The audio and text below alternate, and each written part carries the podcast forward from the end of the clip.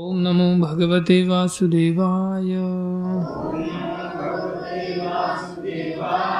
ओम नमो भगवते वासुदेवाय ओम नमो भगवते वासुदेवाय।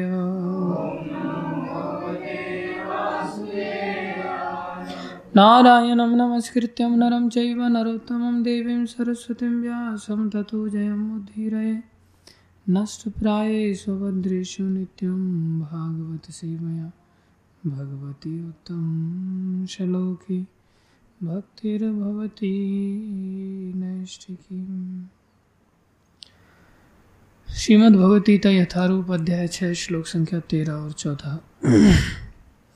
समं काय शिरो ग्रीवं धारयन् अचलं स्थिरः संप्रेक्ष्य नासिकाग्रं स्वं दिशश्चानवलोकयन् प्रशान्तात्मा विगतभीर् ब्रह्मचारी वृते स्थितः मनः संयममच्चित्तो युक्तासीत मत्परः। समं काय शिरो ग्रीवं धारयन् अचलं स्थिरं संप्रेक्ष्य नासिकाग्रं स्वं दिशश्चा अनवलोकयन् प्रशांत आत्मा विगतभिः ब्रह्मचारी व्रते स्थिते मनः संयममच्चित्तो युक्तासीत् मत्परः। समं काय शिरो ग्रीवं धारयन् अचलं स्थिरः संप्रेक्ष्य नासिकाग्रं स्वं दिशः च अनवलोकयन् प्रशांतात्मा विगतभिः ब्रह्मचारी वृते स्थितः मनः संयम्यमच्चित्तो युक्तासीत मत्परः।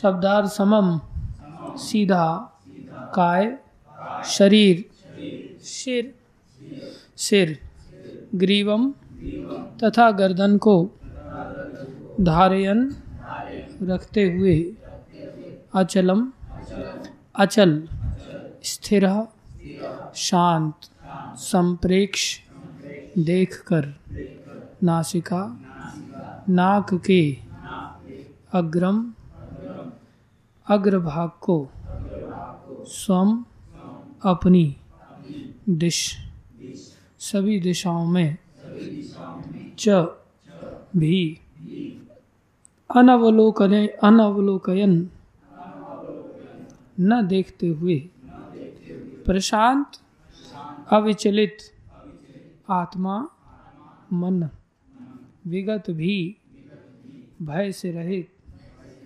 ब्रह्मचारी व्रते ब्रह्मचर्य व्रत में स्थितः स्थित मनः मन को संयम्य पूर्णतया दमित करके मत मुझ कृष्ण में चित्तः मन को केंद्रित करते हुए युक्तः वास्तविक योगी आसीत बैठे मत मुझ में परह चरम लक्ष्य। अनुवाद, योगाभ्यास करने वाले को चाहिए कि वह अपने शरीर गर्दन तथा सिर को सीधा रखे और नाक के अगले सिरे पर दृष्टि लगा के देखो।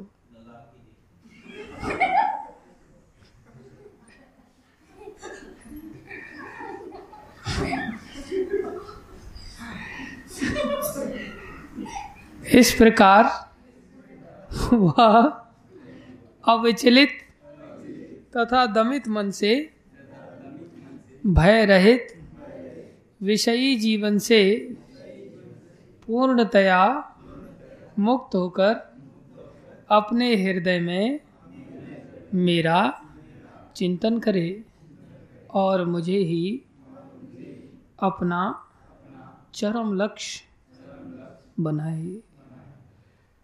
तात्पर्य अर्चनी वंदनी प्रातः स्मरणीय जय गुरु श्रील प्रभुपाद जी द्वारा। श्रील प्रभुपाद की जय। जीवन का उद्देश्य कृष्ण को जानना है, जो प्रत्येक जीव के हृदय में चतुर्भुज परमात्मा रूप में स्थित है। योग अभ्यास का प्रयोजन विष्णु के इसी अंतर्यामी रूप की खोज करने तथा देखने के अतिरिक्त और कुछ नहीं है। अंतर्यामी विष्णु मूर्ति प्रत्येक व्यक्ति के हृदय में निवास करने वाले कृष्ण का स्वांश रूप है, जो इस विष्णु मूर्ति की अनुभूति करने के अतिरिक्त किसी अन्य कपट योग में लगा रहता है वह निसंदेह अपने समय का अपव्यय करता है।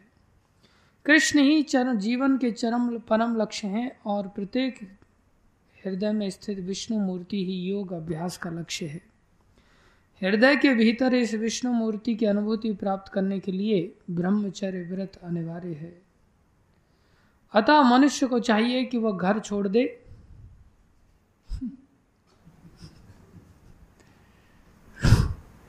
प्रश्नों के उत्तर सब दिए प्रभुपाद जी ने। अतः मनुष्य को चाहिए कि वह घर छोड़ दे और किसी एकांत स्थान में बताई गई विधि से आसीन होकर रहे। समझ में आ रहा है डॉक्टर साहब?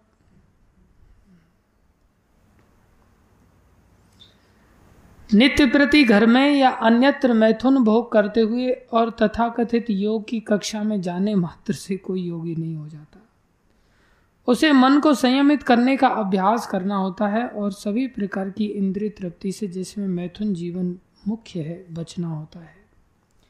महान ऋषि याज्ञवल्क्य ने ब्रह्मचर्य के नियमों में बताया है, कर्मणा मनसा वाचा सर्वावस्थासु सर्वदा सर्वत्र मैथुन त्यागो ब्रह्मचर्यम प्रचक्षते। सभी कालों में, सभी अवस्थाओं में तथा सभी स्थानों में मनसा वाचा कर्मणा मैथुन भोग से पूर्णतया दूर रहने में सहायता करना ही ब्रह्मचर्य व्रत का लक्ष्य है। मैथुन में प्रवृत्त रहकर योग अभ्यास नहीं किया जा सकता, इसीलिए बचपन से जब मैथुन का कोई ज्ञान भी नहीं होता ब्रह्मचर्य की शिक्षा दी जाती है। 5 वर्ष की आयु में बच्चों को गुरुकुल भेजा जाता है, जहां गुरु उन्हें ब्रह्मचारी बनने के दृढ़ नियमों की शिक्षा देता है। ऐसे अभ्यास के बिना किसी भी योग में उन्नति नहीं की जा सकती, चाहे वो ध्यान योग हो या कि ज्ञान या भक्ति। किंतु जो व्यक्ति विवाहित जीवन के विधि विधानों का पालन करता है और अपनी ही पत्नी से मैथुन संबंध रखता है, वह भी ब्रह्मचारी कहलाता है। ऐसे संयमशील गृहस्थ ब्रह्मचारी को भक्ति संप्रदाय में स्वीकार किया जा सकता है, किंतु ज्ञान तथा ध्यान संप्रदाय वाले ऐसे गृहस्थ ब्रह्मचारी को भी प्रवेश नहीं देते। उनके लिए पूर्ण ब्रह्मचर्य अनिवार्य है। भक्ति संप्रदाय में गृहस्थ ब्रह्मचारी को संयमित मैथुन की अनुमति रहती है, क्योंकि भक्ति संप्रदाय इतना शक्तिशाली है कि भगवान की सेवा में लगे रहने से वह स्वतः ही मैथुन का आकर्षण त्याग देता है। भगवद्गीता के दूसरे अध्याय के 59वें श्लोक में कहा गया, विषया विनिवर्तन्ते निराहारस्य देहिना रसवर्जम रसो अपयस्य परम दृष्ट्वा निवर्तते। जहाँ अन्यों को विषय भोग से दूर रहने के लिए बाध्य किया जाता है, वहीं भगवत भक्त भगवत रस आस्वादन के कारण इंद्रिय तृप्ति से स्वतः विरक्त हो जाता है। भक्त को छोड़कर अन्य किसी को इस अनुपम रस का ज्ञान नहीं होता। विगत भी पूर्ण कृष्ण भावनामृत हुए बिना मनुष्य निर्भय नहीं हो सकता। बद्ध जीव अपनी विकृत स्मृति अथवा कृष्ण के साथ अपने शाश्वत संबंध की विस्मृति के कारण भयभीत रहता है। भागवत का एकादश स्कंद के दूसरे अध्याय के 37वें श्लोक में कथन है, भयम द्वितीयाभिनिवेशतः स्यात् ईशादपेतस्य विपर्ययो स्मृति। कृष्ण भावना भावित व्यक्ति ही योग का पूर्ण अभ्यास कर सकता है, और चूंकि योग अभ्यास का चरम लक्ष्य अंतःकरण में भगवान का दर्शन पाना है, अतः कृष्ण भावना भावित व्यक्ति पहले ही समस्त योगियों में श्रेष्ठ होता है। यहाँ पर वर्णित योग विधि के नियम तथा कथित लोकप्रिय योग समितियों से भिन्न है। ओम ज्ञानम तिमिरंधस्य ज्ञानंजन शलाकया चक्षुरुन्मीलितं येन तस्मै श्री गुरुवे नमः। श्री चैतन्य मनोभीष्टं स्थापितं येन भूतले स्वयं रूप कदा मह्यं ददाति स्वपदान्तिकं। वन्देऽहं श्री गुरु श्रीयुतापदकमलं श्री गुरुं वैष्णवांश। श्री रूपं साग्र जातं सहगना रघुनाथान्वितं तं सजीवं साद्वैतं सावधूतं परिजन सहितं कृष्ण चैतन्य देवं श्री राधा कृष्ण पदान सहगन ललिता श्री विशाखान्वितांश। हे कृष्ण करुणा सिंधु दीनबंधो जगतपते गोपेश गोपीकांत श्री राधाकांत नमस्तुते। तप्त कांचन गौरंगी राधे वृंदावनेश्वरी वृषभानुसुते देवी प्रणमामि हरि प्रिये। वाञ्छाकल्पतरुभ्यश्च कृपा सिन्धुभ्यैव च पतितानां पावनेभ्यो वैष्णवेभ्यो नमो नमः। जय श्री कृष्ण चैतन्य प्रभु नित्यानंदा श्री अद्वैत गदाधर शिवासादि गौर भक्तवृंदा। हरे कृष्णा कृष्णा कृष्णा हरे हरे हरे राम राम राम हरे हरे। हरे कृष्णा कृष्णा कृष्णा हरे हरे हरे राम राम राम हरे हरे। हरे कृष्णा कृष्णा कृष्णा हरे हरे हरे राम राम राम हरे हरे। गुरुवे गौरचंद्राय राधिकाय तदालये कृष्णाय कृष्ण भक्ताय तद्भक्ताय नमो।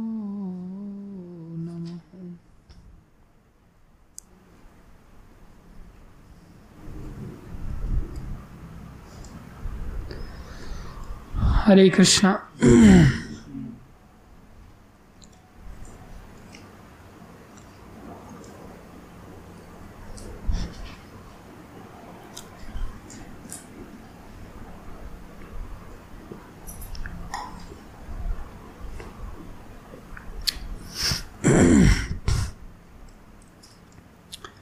सभी भक्तों का हार्दिक अभिनंदन है, स्वागत है। देखो, भगवान श्री कृष्ण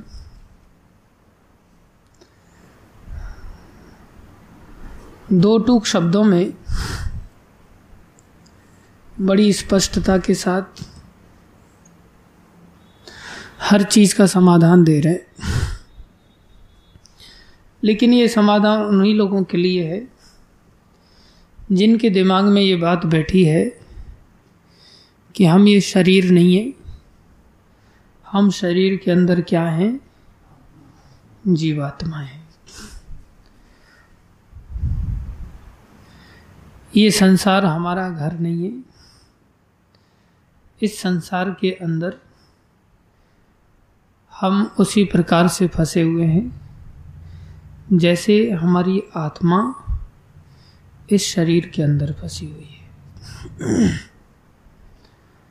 तो शरीर के अंदर जो फंसी हुई आत्मा है वो शरीर में लंबे समय से रहते रहते शरीर से आसक्त हो जाती है और शरीर मानने की भूल कर बैठती है। वो भूल जाती है कि अब हम फंसे हुए भी हैं शरीर में। जैसे शरीर में रहते रहते आत्मा देह से आसक्त हो जाती है, जबकि शरीर आत्मा के लिए दंड स्वरूप है, ऐसे ये शरीर भी इस संसार में फंसा हुआ है।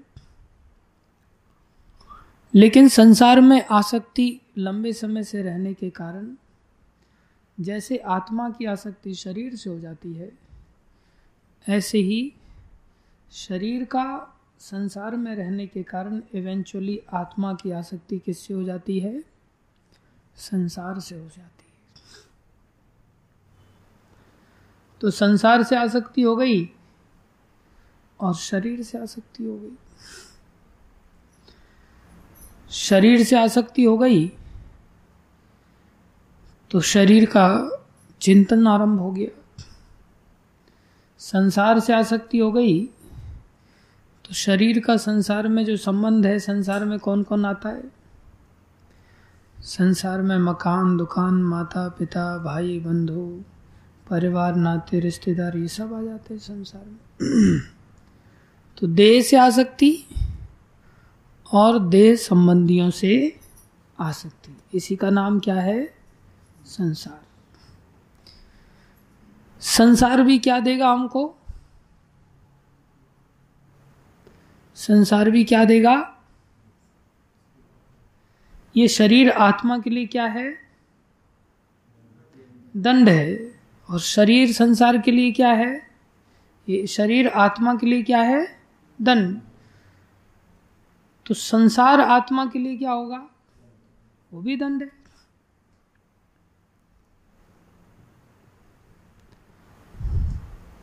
जैव धर्म में भक्तिविनोद ठाकुर बड़ी सुंदर कथा का एक वर्णन करते हैं, बहुत सुंदर अध्याय है। उसमें एक भक्त पूछते हैं, संसार क्या है?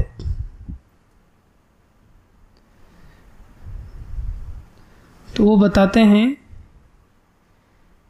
कि हमने संसार में दो पति पत्नी हैं, संसार में जीवन जीते हैं, उनके कुछ बच्चे हो जाते हैं, बच्चों के ब्याह शादी भी हो जाते हैं, घर में बहुएं आ जाती हैं। फिर बहुएं कहती हैं कि ये हमारे ही माँ बाप थोड़ी हैं, तो तुम्हारे भी हैं, तुम सेवा करो। वो कहते हैं हमारे थोड़ी हैं, तुम्हारे भी हैं, तुम सेवा करो। ऐसे वो अलग अलग व्यक्ति के पास सेवा के लिए उनको प्रेरित करते हैं। तीन भाई हैं, 3 या 4 भाई हैं, तो ऐसा वर्णन करते हैं। तो समझते हैं कि देखो ये लोग सेवा में कोई वास्तव में रुचि नहीं रखता, लीगली सबको सेवा का अधिकार देना चाहते हैं, दिखा रहे हैं कि देखो सेवा का सौभाग्य तो तुम्हारा भी है ना। जैसे हम लोग कहते हैं ना कि आप ठाकुर जी का इतना दान दे करके सेवा का सौभाग्य प्राप्त कीजिए, ऐसा कहते हैं ना। वास्तव में सेवा का सौभाग्य की चिंता नहीं, उससे पैसा लेने की चिंता है। सेवा का सौभाग्य तो शब्द है, बहाना है, वास्तव में इच्छा क्या है? पैसा। हमारी खुद की भावना है, लीगली तो सही है, सौभाग्य भी है। ऐसे ही दुर्योधन कहता है दुर्वासा ऋषि को कि मेरे जो भाई लोग हैं ना, पांडव लोग, आप उनका भी आतिथ्य स्वीकार करके उनके ऊपर भी कृपा कीजिए। और ऐसे समय में जाइएगा जब द्रौपदी भूखी ना हो, खा पी ले, तब वो आपका अच्छी तरह से स्वागत सत्कार कर पाएगी। हम तो राजा हैं तो कोई दिक्कत नहीं, वहाँ तो बेचारे वो जंगल में रहते हैं। तो एकदम से दुर्वासा ऋषि का हृदय एकदम भर आया इस बात को सुन करके, देखो कितना प्रेम करता है पांडवों से, और द्रौपदी के प्रति देखो इसकी कैसी उदार भावना। बोले खा पी ले वो, उस समय में आप जाना 10,000 शिष्यों के साथ, उन पर भी कृपा कीजिए, हमारा तो आपने कल्याण किया ही। तो दुर्वासा ऋषि इस बात को सुन बोले, लोग कहते हैं देखो इसका पांडवों के प्रति प्रेम नहीं, कितना प्रेम। तो दुर्वासा ऋषि ने 2-4 शिष्यों को पहले ही भेजा कि जाके देख के आओ द्रौपदी ने खा पी लिया कि नहीं खाया। तो कुटिया में उधर उधर से जंगल की झाड़ियों में से छुप के देख रहे थे, और उन्होंने देखा कि जो बटलोई दी थी, एक मटका दिया था, उस घड़े को उन्होंने अच्छी तरह से मांझ धो करके अंदर रख दिया। जाके सूचना दिया कि अब द्रौपदी ने खा पी लिया। धौम्य ऋषि ने माता द्रौपदी को मंत्र दिया था, और द्रौपदी की उस मंत्र की आराधना ने सूर्यदेव ने प्रसन्न होकर के उनको पात्र दिया था, और कहा था जब तक तुम नहीं खाओगे, इसमें से हजारों लोगों का भोजन भी चाहिए, तो पूरे प्लेट, लड्डू, पेड़ा आदि सारे मेनू के साथ निकलेगा, कुछ प्लेट भी लाने की ज़रूरत नहीं है, सब चीज़ रेडी होकर के निकलेंगी। तो उन्होंने ऐसी आराधना की थी, हम तो ऐसी आराधना नहीं करते ना, इसलिए आज भी अगर हरि नाम की बिना किसी भावना के आराधना कर दी जाए तो ऐसी स्थिति अपने आप ही बन जाएगी कि कितने भी लोग आए सबके लिए प्रसाद की सिस्टम एक ऑटो पायलट सिस्टम के द्वारा बन जाएगी। भगवान की कृपा शक्ति ऐसी विशेष होती है। तो आप सब जानते हैं इस घटना को, लेकिन दुर्योधन की यहाँ से क्या प्रकट हो रही है?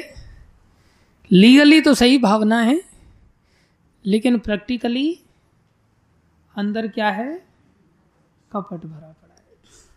हरे कृष्ण। तो कपट वृत्ति से व्यवहार कर रहा है। तो पूछते हैं कि उसमें 4 भाई हैं, और चारों भाई एक दूसरे को कहते हैं भाई तुम सेवा का सौभाग्य प्राप्त करो, तुम सेवा का सौभाग्य प्राप्त करो। तो जो माता पिता हैं उनको समझ में आता है ना कि वास्तव में सेवा का सौभाग्य नहीं है, ये लोग सब सेवा से क्या हो चुके हैं? ऊब चुके हैं। जय राधा कांत भगवान। तब वो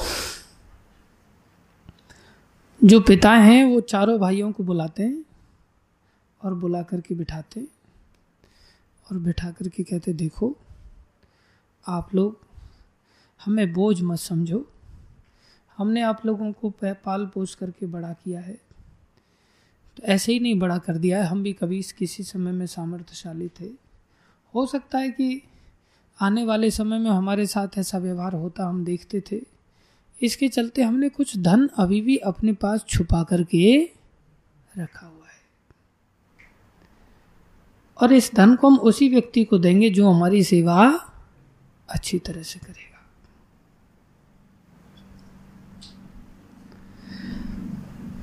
तो जब ऐसा हुआ तो चारों बहुएं और उनके पति, उनके बेटे लोग सब सेवा के लिए, हम सेवा करेंगे, हम सेवा करेंगे, हम सेवा करेंगे। तो बाप कहता है देखो धन के नाम पर इन सबको अकल आ गई कि हमें सेवा करनी चाहिए। उनकी धर्मपत्नी अर्थात बच्चों की माँ कहती है तुमको तो बस मेरे बच्चों में दोष ही दोष दिखते हैं, अरे उनके अंदर हमने आपने समझाया मिलकर के तो उनको समझ आ गई, उनके अंदर अब क्या जागृत हो गया है? प्रेम जागृत हो गया है। तुम्हें तो बस धन के कारण ऐसा लग रहा है कि तुमने धन का नाम बोला इसलिए ये लोग सेवा कर रहे हैं, इनका प्रेम तो तुम्हें दिख ही नहीं रहा है। देखो इन लोगों ने प्रेम के कारण ऐसा सेवा चालू किया है। भटक जाते हैं, नादान बच्चे हैं। अभी समझा दिया तो देखो सब समझ गए, देखो बहुएं भी समझ गई, कितनी दौड़ दौड़ करके सब सेवाएं कर रही। अब 2-4 दिन सेवा किया, वास्तव में तो प्रेम होता नहीं, प्रेम नहीं होता तो सेवा बोझ बनी जाती है ना। तो फिर क्या किया, उन चारों लोगों ने मिलकर के मीटिंग किया, चारों बहुएं चारों बेटे सब मिलकर के मीटिंग करने लगे। बोले ऐसे कब तक सेवा करेंगे और ये कब मरेंगे और कब धन हमारे पास आएगा,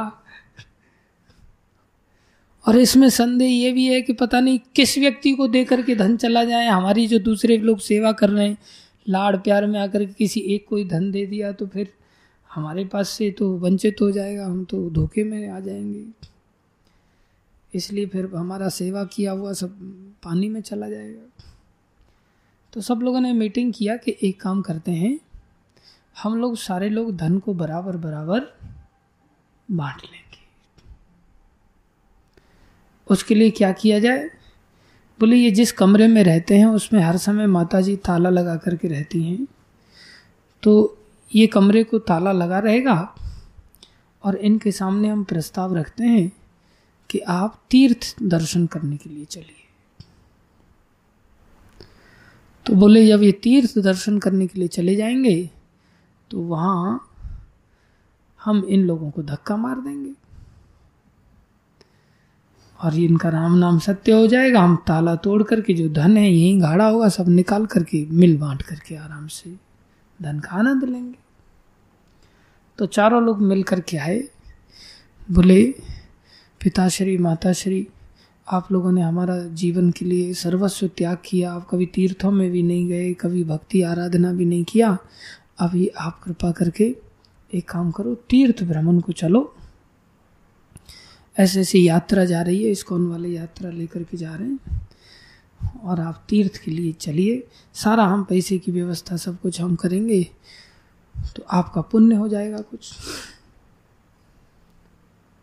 तो जो बाप है वो तो समझ रहा है कि चक्कर क्या है, लेकिन उसने जब उसकी माँ से बात किया कि ये तीर्थ यात्रा कुछ नहीं है, ये हमें यहाँ से भगाना चाहते हैं, पीछे हमारा ताला तोड़ करके सब धन लूट लेना चाहते हैं, बाद में ये लोग कोई घुसने भी नहीं देगा अंदर। मारने की चर्चा नहीं थी उसमें, बाद में घुसने भी नहीं देगा। तुम्हारे अंदर तो हमेशा शक का ही अंदर बीज पड़ा रहता है, कीड़ा घूमता रहता है। इतना बेचारे देखो हमारे इस संसार में तो सेवा कर ही रहे हैं, हमारे परलोक की भी चिंता कर रहे हैं, कितने शुभ चिंतक हैं हमारे। तो नारायणी नाम की कोई लड़की रहती है, साध्वी रहती है, तो बोले इसके साथ आप लोग चले जाना, ये तुम्हारा ध्यान रखेगी, हम अपनी ओर से इसको पैसा दे देंगे, गरीब लड़की है, ये आपका यात्रा में भी ध्यान रखेगी, आप इसके साथ चले जाओ। तो जब माँ ने ऐसा समझाया पति को तो फिर पति बोले देवी तेरी जैसी इच्छा देख लो। तो वो लोग घर में ताला वगैरह लगा करके निकल गए। जैसे ही निकले और तीर्थों में पहुँचे तो वो ध्यान रखती थी, वो बताती थी जो ध्यान रखने वाली साध्वी लड़की थी, संसार बड़ा खराब है, बड़ा धोखे से भरा है, कोई किसी का नहीं है, सब ऐसे ही है। तो उसकी माँ को अच्छा नहीं लगता था, नहीं नहीं हमारे बेटे तो बहुत बढ़िया हैं, हमारा तो इतना ध्यान रखा, देखो उन लोगों ने खर्चा पानी सब करके हमें तीर्थों में भेजा, तुम्हारा भी खर्चा पानी किया उन लोगों ने, कितना चिंता करते हैं हमारा।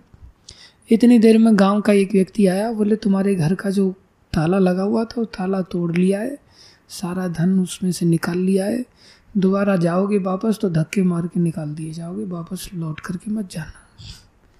अब तो वो हाय भगवान ऐसे कर करके रोना धोना दोनों ने चालू कर दिया। अंत में भक्तों का सानिध्य हुआ तो वहाँ पर किसी व्यक्ति ने प्रश्न किया था कि संसार क्या है, तब इन्होंने अपनी ये सारी स्टोरी बताया कि ये संसार। तो वास्तव में तो संसार यही है जिसमें कि ये संसार अंत में क्या देता है, दंड देता है, दंड स्वरूप है ना। ये शरीर भी आत्मा के लिए दंड स्वरूप है, तो शरीर भी दुख देगा और संसार भी आत्मा के लिए दंड स्वरूप है, तो संसार भी दुख ही देगा। तो जिसको मोटी बुद्धि से या थोड़ा सा सूक्ष्म बुद्धि से जैसे तैसे भी करके अगर ये विचार मन में आ गया है कि हम शरीर नहीं, क्या हैं, आत्मा है, और हमने क्या करना है, अपना उद्धार करना है इस दुखमय संसार से। लेकिन जिसको समझ में नहीं आया वो तो चिंता करेगा ना, मेरे बेटों का क्या होगा, मेरी बेटियों का क्या होगा, मेरे दामाद का क्या होगा, मेरा दामाद आएगा तो उसको बिठाने के लिए घर होना चाहिए, उनको बनाने के लिए पिज़्ज़ा बनाने के लिए, बर्गर बनाने के लिए, उनको सेवैयाँ बनाने के लिए, उनको पोहा बनाने के लिए एक अलग से रसोई होना चाहिए जहाँ स्वेच्छा से हम उन सब की अच्छी तरह से टेक केयर कर सकें। क्योंकि यहीं रहना है ना संसार में सदा सदा के लिए, परमानेंट वीज़ा लेकर के जैसे आए हैं। तो ये सब वृत्तियों में हम फंसे रहते हैं। इतनी सी बात अगर नहीं समझ में आई किसी के लिए तो वो तो नहीं निकल सकता। इसलिए भगवान क्या कहते हैं, जब कोई व्यक्ति को ये पता चल गया है तो उसका पहला कर्तव्य होगा कि उसकी आसक्ति संसार में खत्म होनी चाहिए। क्या होनी चाहिए? आसक्ति खत्म होनी चाहिए। सारा खेल आसक्ति का है। गीता के 3 अध्याय के 19वें श्लोक में, वैसे भगवान ने सर्वत्र ही बड़े सुंदर बातों को समझाया है, तीसरे अध्याय के 19वें श्लोक में भगवान क्या कह रहे हैं, तस्माद् असक्तः सततम, तुम काम करो कैसे, असक्त होकर के। कैसे काम करो? असक्त होकर। असक्त माने आसक्ति के साथ नहीं। आसमंतात् सक्तः इति आसक्तः, चारों तरफ से जब हम चिपक जाते हैं किसी वस्तु से तो वो आसक्ति कहलाती है। और ये आसक्ति के साथ जब कर्म होता है तो उससे अहंकार बढ़ता है, मिथ्या अहंकार बढ़ता है। जिसमें क्या क्या आसक्ति के साथ कर्म हो सकते हैं? बोले आंख का पलक झपकना भी, ये भी आसक्ति के साथ होता है, तो ये भी कर्म है और ये भी बंधन कारक हो जाता है। कौन सा वाला? आंख का पलक झपकना भी। अब फिर रसगुल्ला खाना, पोहा खाना, जलेबी खाना, इसमें आसक्ति कितनी होगी। सांस लेना, यहाँ तक कि मल मूत्र का त्याग करना, वो भी आसक्ति के साथ होता है। आसक्ति के साथ मतलब कई बार ऐसा लगता है कि लघु शंका उसी बाथरूम में जाकर के होगी, किसी दूसरे बाथरूम में होती नहीं। तो वो बाथरूम का भी चुनाव करके हम जीवन जी रहे हैं, इसका मतलब। और कोई दूसरा उस बाथरूम में नहीं घुसना चाहिए, वो बाथरूम पे हमने ही बेनामा कराया है, तो वो क्या है? आसक्ति। तो आसक्ति के साथ मलमूत्र का भी त्याग किया जाता है, आसक्ति के साथ पलक भी झपके जाते, आसक्ति के साथ सांस भी लेना, सांस छोड़ना भी। और सबसे शार्प काम होता है वो है पलक झपकने का। बोले ये भी जितने बार झपक रहे हो ना उतने बार झपकने के परिणाम स्वरूप अहंकार बढ़ जाएगा। और जब जितना अहंकार बढ़ेगा उतनी आसक्ति भी बढ़ेगी। ये इतना सूक्ष्म है। और ये कहाँ पैदा रहता है? बोले ये मन में बैठा रहता है शत्रु। इसलिए बीमारी क्या है? आसक्ति की। तो क्या कह रहे हैं भगवान? तस्माद् असक्तः सततम। सततम माने ये क्या है? सतत कार्य नहीं होता। सो रहे, बोले सोना भी कार्य है, सांस लेना भी कार्य है, पलक झपकना भी कार्य। कौन सा ऐसा समय है जिस समय हम सतत क्रियाशील नहीं? और भगवान क्या कह रहे हैं? तस्मात् असक्तः सततम कार्यम कर्म समाचरः। असक्तो, क्या कह रहे हैं? असक्तो ही आचरण कर्म परम आपनोति पुरुषः। बोले असक्तो ही आचरण कर्म किए, फिर से दूसरी लाइन में वही बात करें, असक्त होकर के अगर आचरण किया जाए तो बोले इतने से ही वो परम भगवान को पालेगा। असक्त होकर के कार्य करो, इतना सा ही, कुछ ये भी नहीं करें कि मेरी भक्ति करो। मेरी भक्ति करो वो अलग स्टेप है, यहां कह रहे हैं कि असक्त हो जाओ संसार की क्रियाओं से, इतना ही हो जाए बहुत है।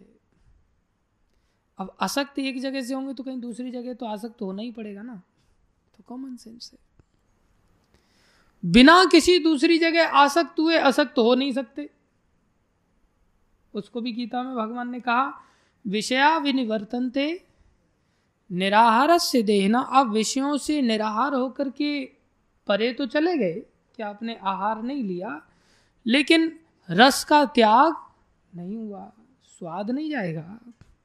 स्वाद तब जाएगा उस रस का, जीवा के अंदर से स्वाद तब जाएगा परम दृष्टवा निवर्तते, जब परम वस्तु का दृष्टवा होगा, परम वस्तु की अनुभूति होगी। जब तक अनुभूति नहीं होगी तब तक जीवा से रस नहीं जाएगा, और जब रस नहीं जाएगा तो एक न एक दिन तो जीव गिरेगा ही गिरेगा। इसलिए आसक्ति यहां नहीं तो वहां तो करनी पड़ेगी, वहां होगी तो ही यहां जाएगी, वहां नहीं होगी तो यहां नहीं जाएगी। तो फिर करना क्या है? बोले कुछ नहीं करना है, सिंपल मन का ही खेल है। अर्थात तो बुरा क्या है फिर? बोले पलक झपकने में भी असक्तपन आ जाए, ये कितना सूक्ष्म है। और स्थूल क्या है? स्थूलता में अगर तक चलते चले जाएं तो फिर सुनना, खाना, पीना, अनेकों व्यंजनों का आहार आदि करना, और उसमें भी सबसे स्थूल क्रिया है संसार की, जिसमें कि मन बहुत तेजी से चिपक जाता है, उसको कहते हैं मैथुन क्रिया। जिसमें भोग की जब क्रिया, मैथुन की क्रिया जब होती है तो उसमें दो इंद्रिय एक साथ कार्य करती है। एक रति की इंद्रिय कार्य करती है, एक त्वक अर्थात स्पर्श की इंद्रिय कार्य करती है। इसलिए मन को पकड़ करके खींच लेते हैं, बहुत ताकत हो जाती है। जैसे कोयले की भरी गाड़ी को खींचने के लिए ट्रेन में कई बार डबल इंजन लगाया जाता है और फिर वो खींच के ले जाती है इतनी भरी गाड़ी को भी। ऐसे ही मैथुन की जो क्रिया है, मैथुन की जो भावना है, मैथुन का जो हृदय में भोग की जो वृत्ति है, ये वृत्ति इतनी तीव्र होती है, इतनी तीव्र होती है कि ये अंत में मन को उखाड़ करके ले ही जाती है। किसी अन्य क्रिया में हमारी आसक्ति हो या ना हो, इस क्रिया में हम आसक्ति से बचा नहीं सकते सहजता से अपने आप। इसलिए बाकी जो योग पद्धति हैं जिसमें भगवान से मिलाने का जो कार्य है, जिसमें ज्ञान योग है या ध्यान योग है, उसमें बिना ब्रह्मचर्य के तो प्रवेश ही नहीं। और जब ब्रह्मचर्य के बिना प्रवेश ही नहीं तो कोई व्यक्ति गृहस्थ में अगर चला गया और बाद में उसको योग और ध्यान का पता चला तो उसका तो एडमिशन ही नहीं हो सकता। लेकिन एक भोगी व्यक्ति के लिए ही नहीं, साधारण गृहस्थी व्यक्ति के लिए ही नहीं, कोई वेश्यागामी व्यक्ति भी क्यों न हो, जिसने निरंतर अनादिकाल तक भोग क्यों न किया हो, वो व्यक्ति भी बोले भक्ति मार्ग के दरवाजे पर अगर आकर के खड़ा रहता है तो ये दरवाजा सदा खुला रहता है। क्यों? बोले इस दरवाजे की महिमा ही ऐसी है, इस दरवाजे का आकर्षण ही ऐसा है, जो कि मैथुन क्रिया आदि ये सब बहुत पीछे रह जाते। मन पलक झपकने में लग रहा है नहीं लग रहा है ये अलग बात है। अगर हम देह के जीवन पर जी रहे हैं, देह के स्तर पर जी रहे हैं, ध्यान नहीं है हमारा पलक झपकने में, तो भी ये पलक झपकना भी हमारा दैहिक क्रिया में ही आ जाता है और अहंकार को बढ़ाता है। और अगर इसमें मन लग जाए तो और ज्यादा अहंकार बढ़ेगा। अभी कोई इशारा करता है लड़की को या लड़की लड़के को इशारा करती है तो आंखों से भी इशारा होता है, वो भी पलक झपक नहीं है। तो उसमें क्या लग गया, वो पलक झपकने में क्या लग रहा है, मन लग रहा है, तो वो तो आसक्ति वाला कार्य हो ही गया जिसमें कि कोई ध्यान ही नहीं है, अपने आप ही पलक झपक रहा है। लेकिन शरीर के स्तर पर जी रहे हैं इसलिए वो भी किसी न किसी मात्रा में तो अहंकार को बढ़ाएगा ही। सबसे ज्यादा अहंकार को कौन बढ़ाता है, मैथुन क्रिया, जहां पर अन्य क्रियाओं में मन लगे या ना लगे लेकिन उसमें तो मन लग ही जाता है। बोले भक्ति ऐसी शक्तिशाली वस्तु है वहां से भी जीव को खींच करके ले आती है। अब फिर लड्डू पेड़े में किसी भक्त के मन को कह सकते हैं कि इसका मन फंसा हुआ है, जब वहां से निकाल करके भक्ति लेके आ सकती है और उसको बिल्कुल नीरस बना सकती है इन सब विषय भोगों के प्रति, बिना किसी पॉलिशिंग के, बिना किसी रेस्ट्रिक्शंस के, उसको नेचुरली ऐसा भाव आ जाएगा उसके अंदर। कैसी भक्ति अद्भुत है।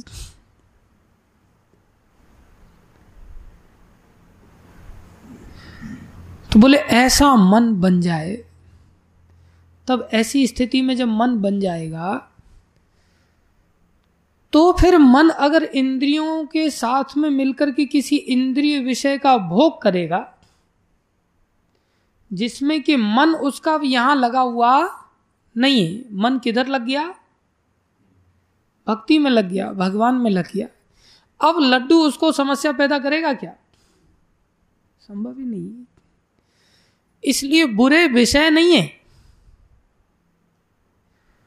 बुरे रसगुल्ला नहीं है, बुरा मकान दुकान नहीं है, बुरा महंगी गाड़ियों में घूमना नहीं है, बुरा अच्छा पहनना ओढ़ना नहीं है, बुरा तो कुछ भी है ही नहीं। बुरा क्या है, मन का संसार में भोक्ता समझ करके लगना या मन का दास सेवक समझ करके भगवान का लगना। आचार्य लोग जो लड्डू पेड़ा खाते हैं, रसगुल्ला खाते हैं, बादाम मिला करके दूध पीते हैं, उनका दूध पीना, उनका लड्डू पेड़ा खाना, उनका रसगुल्ला खाना, उनका आइसक्रीम खाना, उनका राजभोग खाना, और हमारा जो राजभोग खाना है उसमें और हमारे में बहुत बड़ा अंतर आ जाता है। प्रभुपाद जी मंदिरों में जाकर के राजभोग खाते तो उनका दृष्टिकोण ये रहता, जैसा माधवेन्द्रपुरी का दृष्टिकोण था, आज मुझे अगर ये अमृत के लिए मिल जाए तो मुझे पता चले कि इसका स्वाद कैसा है और इसमें क्या क्या आइटम डाले जाते हैं जिससे मैं भगवान को भोग लगा सकूं। देखो कैसा मन अमृत के लिए वाली खीर के लिए ऐसा है, और बाह्य दृष्टि से देखा जाए तो खीर है, बढ़िया आइटम है, और ब्रज में खीर मिल जाए तो ब्रजवासी लोगों को तो फिर तस्मय श्री गुरुवे नमः होता है। खीर को तस्मय कहते हैं ब्रज में, फिर गुरुवे नमः नहीं, वो तस्मय श्री गुरुवे नमः है। तो खीर का तो फिर लिमिट ही नहीं होती कोई, लेकिन वहां जो अमृत के लिए बनाई जा रही है उसको लेकर के उनकी भावना कैसी। इसलिए गुरुजन जो भोगों में लगे रहते हैं या भोगों में लगते हुए दिखाई देते हैं, जैसे प्रभुपाद जी को पत्रकार आकर के पूछता है कि आप लोगों का जीवन तो तपस्या से भरा हुआ होना चाहिए, आप लोगों का ये सब महंगी कारों में घूमना तो अच्छी बात नहीं। प्रभुपाद जी कहते हैं नहीं, ऐसा कुछ नहीं, हमें ऐसा कहीं नहीं लिखा हुआ है कि हमारा जीवन तपस्या से भरा हुआ होना चाहिए, हमारा जीवन तो भक्ति से भरा हुआ होना चाहिए, प्रचार से भरा हुआ होना चाहिए। अब मैं ट्रैवल कर रहा हूँ और आप मेरे को रोल्स रॉयस गिफ्ट कर रहे हो तो क्या मुझे नहीं लेना चाहिए? बोले मैं ट्रैवल कर रहा हूँ, आप दे रहे हो, तो मैं आपकी सेवा को स्वीकार कर रहा हूँ आप पर दया करते हुए। तो सेवा को स्वीकार करके मैं लगा रहा हूँ उसको भगवान की सेवा में। तो प्रभुपाद जी खुद ऐसा स्टेटमेंट दे रहे हैं, बहुत अच्छा लगा मेरे को प्रभुपाद जी का ये डायलॉग सुन करके। प्रभुपाद जी कहते हैं हम आपको ये सौभाग्य दे रहे हैं रोल्स रॉयस में बैठ करके सेवा करने का सौभाग्य दे रहे हैं। वो प्रभुपाद जी हृदय से बोल रहे हैं ऐसा, हम किसी को बोलते हैं तो हमारी तो भोग की वृत्ति होती है, हम तो कह रहे हैं सौभाग्य दे रहे हैं, तू दे दे बस, कैसे भी बैठने को तो मिल जाए। ऊपर से दिखाते नहीं हम कोई ऐसी इच्छा नहीं रखते, अंदर से इच्छाएं भरी पड़ी हैं। इसलिए वास्तव में भक्ति क्या है? वास्तव में भक्ति है मन का संसार से निकल करके भगवान में लग जाना, और लग गया फिर हमारा सब कुछ क्या बन जाएगा? भक्ति, सब कुछ भक्ति बन जाएगा।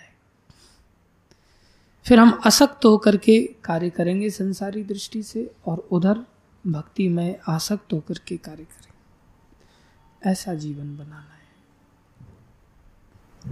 मन को शिफ्ट करना है। इसका एक ही उपाय है कि जो भगवान उपाय बता रहे हैं उनको धीरे धीरे धीरे धीरे कुछ अपनाया जाए। उसमें क्या उपाय बता रहे हैं? आज 6वें अध्याय में भगवान, कौन सा श्लोक है?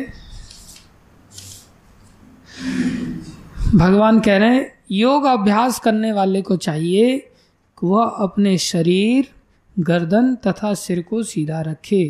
काय शिरो ग्रीवम धारयन अचलम स्थिर।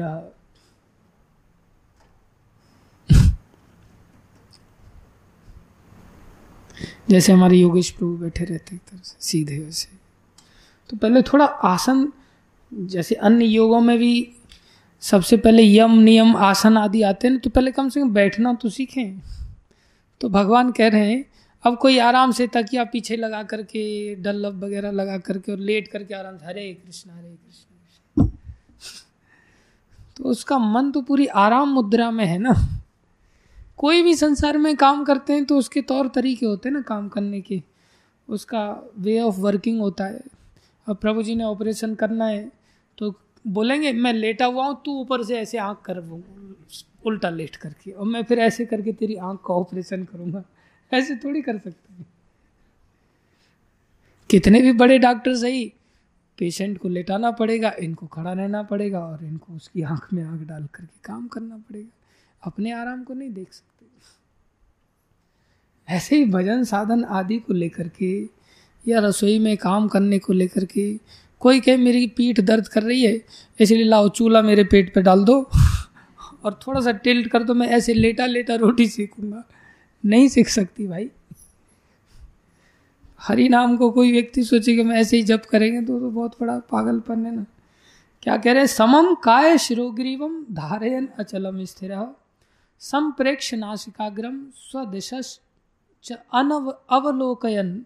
दिशाओं में भी अनवलोकयन होना चाहिए। ये नहीं बाहर निकल गए, हाँ पूर्व दिशा में सूर्य निकल रहा है, अभी अभी निकला है, अच्छा रोशनी, थोड़ी देर बाद धूप ज़्यादा हो जाएगी, चलो अभी थोड़ा सा विटामिन डी ले लेते हैं। तो विटामिन डी ले रहे हो आप, हरिनाम थोड़ी ले रहे हो अच्छी तरह से। फिर इधर देख रहे हैं उत्तर दिशा से कौन आ रहा है, दक्षिण से कौन आ रहा है, पश्चिम के क्या हाल चाल हैं, हाँ फूल बढ़िया खिल गए आज, तो तफरी ली जा रही है। तो भगवान कह रहे हैं यहाँ सिर सीधा रखे और नाक के अगले सिरे पर दृष्टि लगाए। ऐसा नहीं कि बिल्कुल आँखें बंद कर लो तो सो ही जाओ, पूरा पता ही नहीं चले। थोड़ी सी आंख खोलते हुए नाक के अग्रभाग पर दृष्टि लगाए।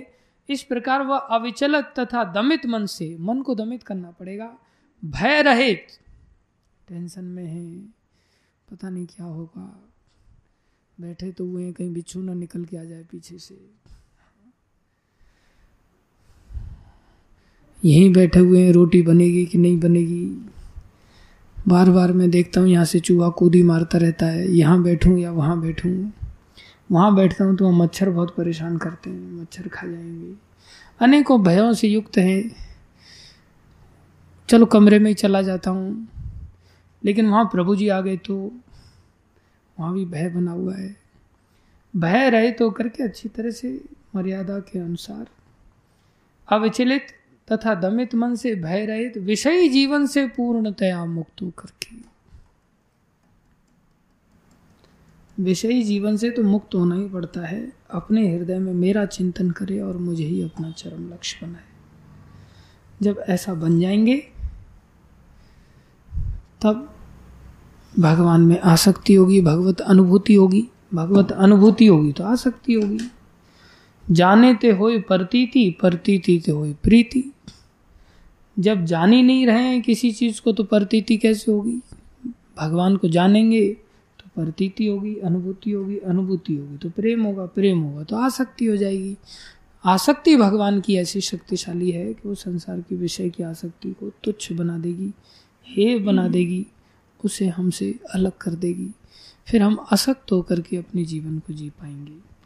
उसके लिए काम पहला है जो प्रभुपाद जी ने तात्पर्य में लिखा, पहला काम तो घर छोड़ दो। पहला काम क्या करो, ऐसा मैं नहीं कह रहा हूँ, लोग मेरे को लांछन लगाते हैं बार बार। कौन सा श्लोक है भैया? हाँ, प्रभुपाद जी लिख रहे हैं, हृदय के भीतर इस विष्णु मूर्ति की अनुभूति प्राप्त करने के लिए ब्रह्मचर्य व्रत अनिवार्य है। अतः मनुष्य को चाहिए कि घर छोड़ दे और किसी एकांत स्थान में बताई गई विधि से आसीन होकर रहे। और क्या कह रहे हैं, नित्य प्रति घर में या अन्यत्र मैथुन भोग करते हुए, चाहे घर में रह रहे हो या बाहर रह रहे हो, तथा कथित योग की कक्षा में जाने मात्र से कोई योगी नहीं हो जाता।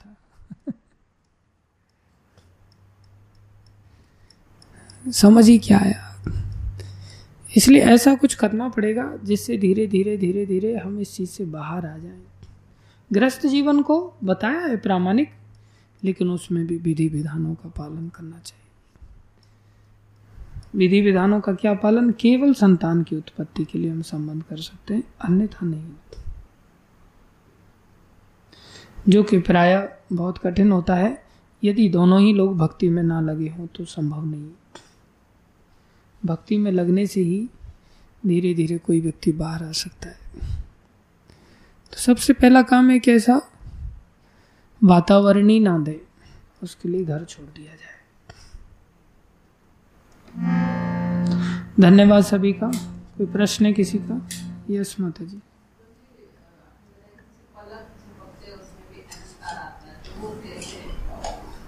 बताया ना,